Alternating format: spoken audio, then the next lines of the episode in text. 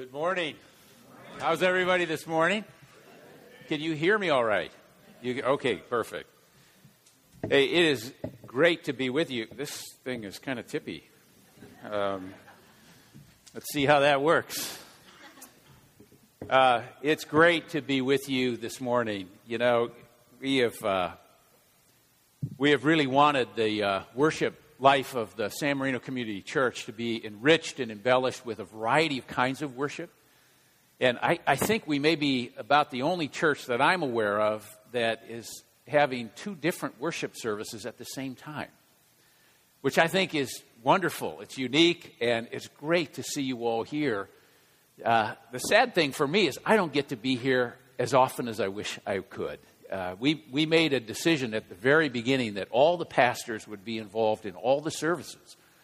And we'd move each other around because we didn't want to create a division in the church. We wanted this to embellish our life as a worshiping community.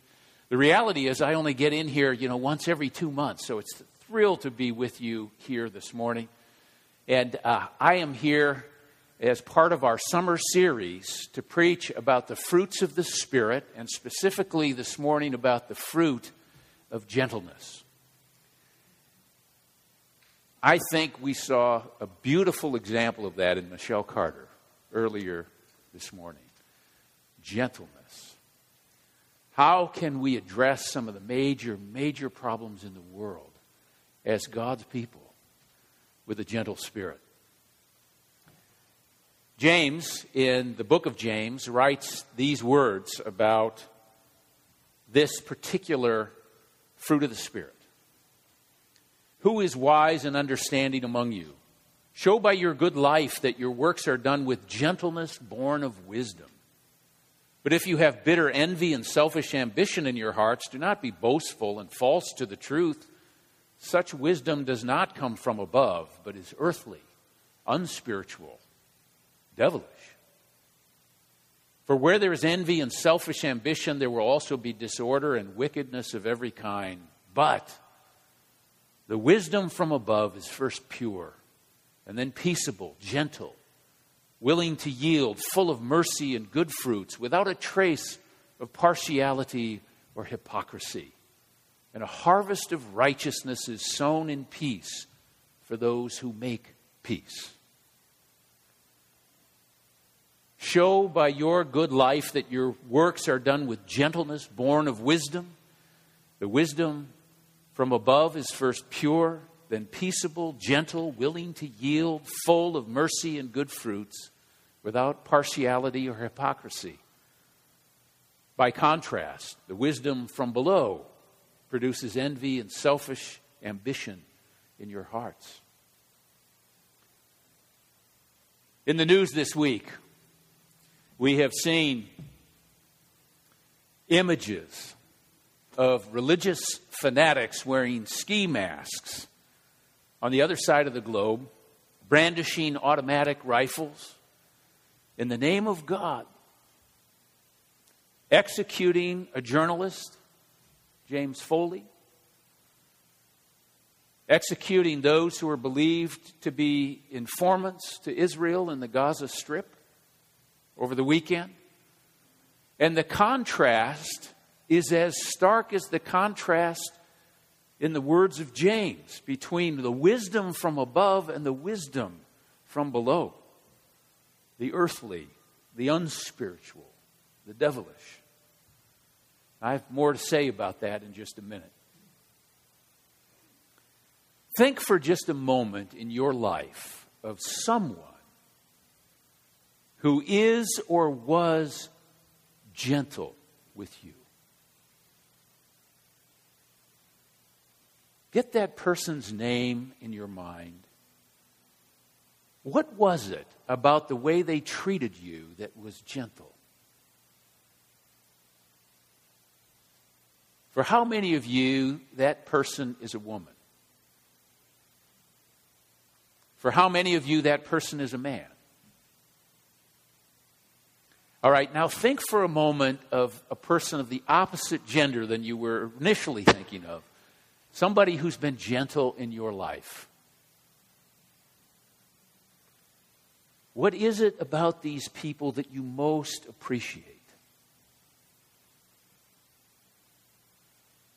Several years ago, I was a youth minister in Southern California, down San Diego, and I received in the mail a flyer about an event that was coming up to which I was supposed to invite our students in junior high and high school. On the flyer, there was a picture of all of these bodybuilders, these big, brawny, muscular guys, all looking like Arnold Schwarzenegger when he was into bodybuilding. And they had pictures of these guys carrying refrigerators, lifting small cars, generally engaged in acts and feats of strength. And the caption read, Learn the real secret of their strength, or something like that. Christian bodybuilders. I guess the idea was that students would be impressed by their strength and therefore would want to become Christians because these strong guys were Christians. And I can appreciate that on some level you're trying to counteract the image of Christian people as somehow being weak. There's a time in the life of the church where the message that young boys got was that church was for women and children. So I can appreciate trying to counteract some of that. But to take Christian faith and to dress it up in the form of masculinity that the culture holds is to miss the point, it seemed to me. Think of our heroes in the entertainment industry the Supermans, the Thor, the Expendables. Rather than trying to associate those images of manhood with Jesus, I think we'd be much better off if we associated Jesus with our images of manhood. Any image of what it means to be a man, to be strong in life, that does not include and is not informed by Jesus, the image of what it means to be human, what human life ought to look like, and what God looks like in human form in Jesus. To have an image of what it means to be a man that's not informed by this representation of Jesus is to miss the point. We don't need to dress Jesus up in our cultural images of manhood. We need to reassess our images of manhood in view of God present with us in Jesus Christ. I mean, Jesus in the image of Vin Diesel? Maybe the culture needs to embrace an image of manhood that's informed by Jesus. And if we did, maybe we'd be more faithful in our marriages. Maybe our young men would be in their families raising their children, more fathers at home, less envy, less selfish ambition, according to James, the wisdom from above. Now, first of all, I want to say something about gentleness. Gentleness is not weakness, it's not timidity. Jesus was known to get angry at injustice, at immorality. He turned over the tables in the temple courts of the money changers who were defrauding people when they came to worship. He could get angry. He was not weak he was gentle. He spoke truth to power in Jerusalem. He challenged the religious officials who used their positions to increase the burdens that people carried the burdens of shame and guilt, of disease and isolation from the community and relational fracture in their lives. Gentleness is not weakness. It's a willingness to believe that force is not the only thing that works in this life. Force is not the best solution. I have a friend who worked for years as a farrier. Many of you probably don't know what a farrier is. A farrier is one who shoes horses, works with iron. And it's a dangerous job. You've got this several thousand pound horse that you have to get to agree to allow you, one hoof at a time, to clip and pound iron into that hoof. My friend Randy was like the horse whisperer. He could get these animals to participate in letting him clip their hoofs and shoe them, standing on three legs while he stood one hoof at a time between his legs and worked on that horse. It was his gentleness that won their compliance and their participation, their trust in him. And they participated in the whole procedure. It was amazing to watch. We also have a picture on our refrigerator of our daughter Molly, who's a nurse practitioner back in North Carolina. She has a dog, Reagan, a Weimaraner. And the picture, they're out in the woods, and the dog is seated, looking up at her, and she's standing like this, looking down at the dog, at Reagan. And that dog is just waiting for her to give a command. There's no choke chain, there's no switch, there's no newspaper. It's her gentleness, the gentleness of the master that wins the compliance of the dog or the horse, makes them eager to please. It's the trust that develops between a farrier and a horse or between the dog and its owner, a trust of gentleness. The Psalms puts it this way These are the words of the Lord. I will instruct you and teach you the way to go. I will counsel you with my eye upon you. Do not be like a horse or a mule without understanding, whose temper must be curbed with bit and bridle, else it will not stay near you. God doesn't want to direct us with a bit and bridle in our mouth, but sometimes it's the only way He can stop us from self destructive behavior. The gentleness of the Lord is meant to draw us nearer and nearer to the source of life and love itself. The gentleness of the Lord. When that spirit gets into our lives, when we spend time near the master of our souls, when we let him direct and guide us and we obey his commands, envy begins to dissipate. Selfishness diminishes. Harshness softens. Anger recedes. And the wisdom from above begins to allow us to treat one another gently, to parent with love, to bring out the best in each other, to win compliance to what is good and right and healthy and whole. Not everything responds to force.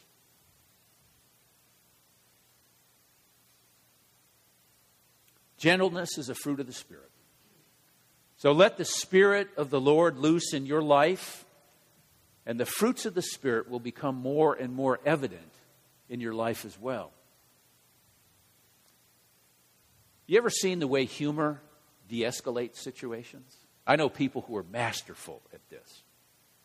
It's a great story about a couple that were in the midst of a domestic dispute. They were yelling and screaming and throwing things, and the neighbors called the police, and the police car rolled up to the house.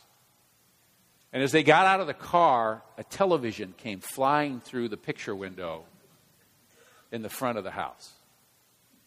So the police go up and knock on the door, and from behind the door, the husband, with an angry voice, says, Who is it? And the policeman said, TV repairman. Just broke the ice. They calmed down, they let them in, talked them off the ledge. As, as a culture, as we watch the protests in Missouri, in St. Louis, Missouri, about police officers who are too quick to escalate a situation, couldn't humor be used? Isn't there some way that we can gently address things that get out of control? Let me say about just a word about gentleness in a violent world. I told you I had more to say about that later, and here it is. This week, we've seen these grisly images coming from the Middle East. The Islamic State, formerly known as ISIS, is an ideology that really cannot be tolerated. It's increasingly attracting a response from around the world. It did this week from President Obama, Senator Boxer, who've condemned the acts of this organization. They have condemned the organization itself and the ideology behind it.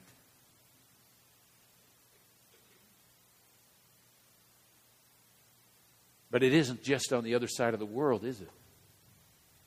South Pasadena High School this week. Two young people arrested for plotting to kill teachers and others. It's close to home. Is there some way that the gentleness of God can de escalate what's happening in our world to increase violence?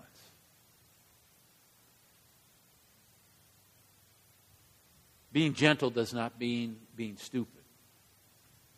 Our hope is based on the confidence that in the end, God's purposes will finally prevail. And in a world that sometimes needs to confront injustice and those who intimidate and use fear for their own ends, well, we may have to. In a sense of intolerance to that evil, we may have to respond, even with force. But in our foreign policy, I think we should use the words of Jesus to be as wise as serpents and harmless as doves. The actual verse reads this this way See, I'm sending you out like sheep into the wolves, so be wise as serpents and innocent as doves. Gentleness is a fruit of the Spirit. It doesn't mean that we tolerate violence we must counteract it. We have to confront violence, but we must guard against becoming violent ourselves. We have seen in the past years how our own prison camps and our own soldiers became inhuman and treated their captives with humiliation. Violence begets violence. Those who live by the sword die by the sword. If we must meet force as an immovable object, so be it. I know that we can't t- negotiate with terrorists. There are limits to diplomacy. The world has discovered that time and time again. But though violence begets violence in international affairs, too often we operate from the wisdom from below and not the wisdom from above. Gentleness can de escalate anger. Have the strength and have the faith to trust in God's outcome. And use force very sparingly. Gentleness will win the day with our spouses, with our children, with our pets, with one another. Let me just conclude with this story. Professor Karlfried Froehlich was a professor of mine in seminary. I arrived having a master's degree from a Lutheran seminary, and he was a Lutheran. So he was intrigued and he asked me a few questions. I asked him one question, and then he responded by saying, Do you know? Uh, I'm sure you do. Which of the two Bibles is the longer one, the Catholic or the Protestant? I totally blew the answer on that. He knew I had not paid attention in class. He gently corrected me. And I took every class I could from Karlfried Froehlich. There's a way that gentleness from above changes the reality of our lives.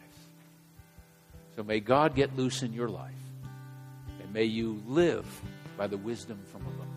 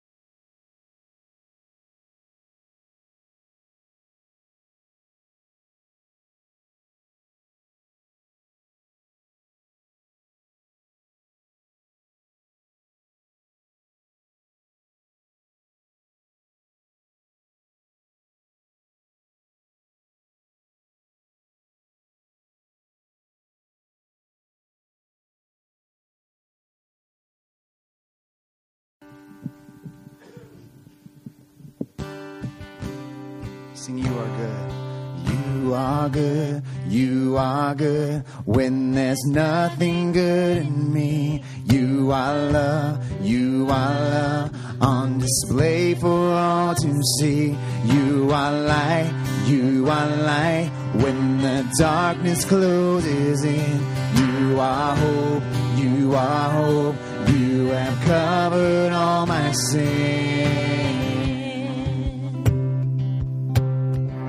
Peace. You are peace. You are peace when my fear is crippling. You are true. You are true even in my wandering. You are joy. You are joy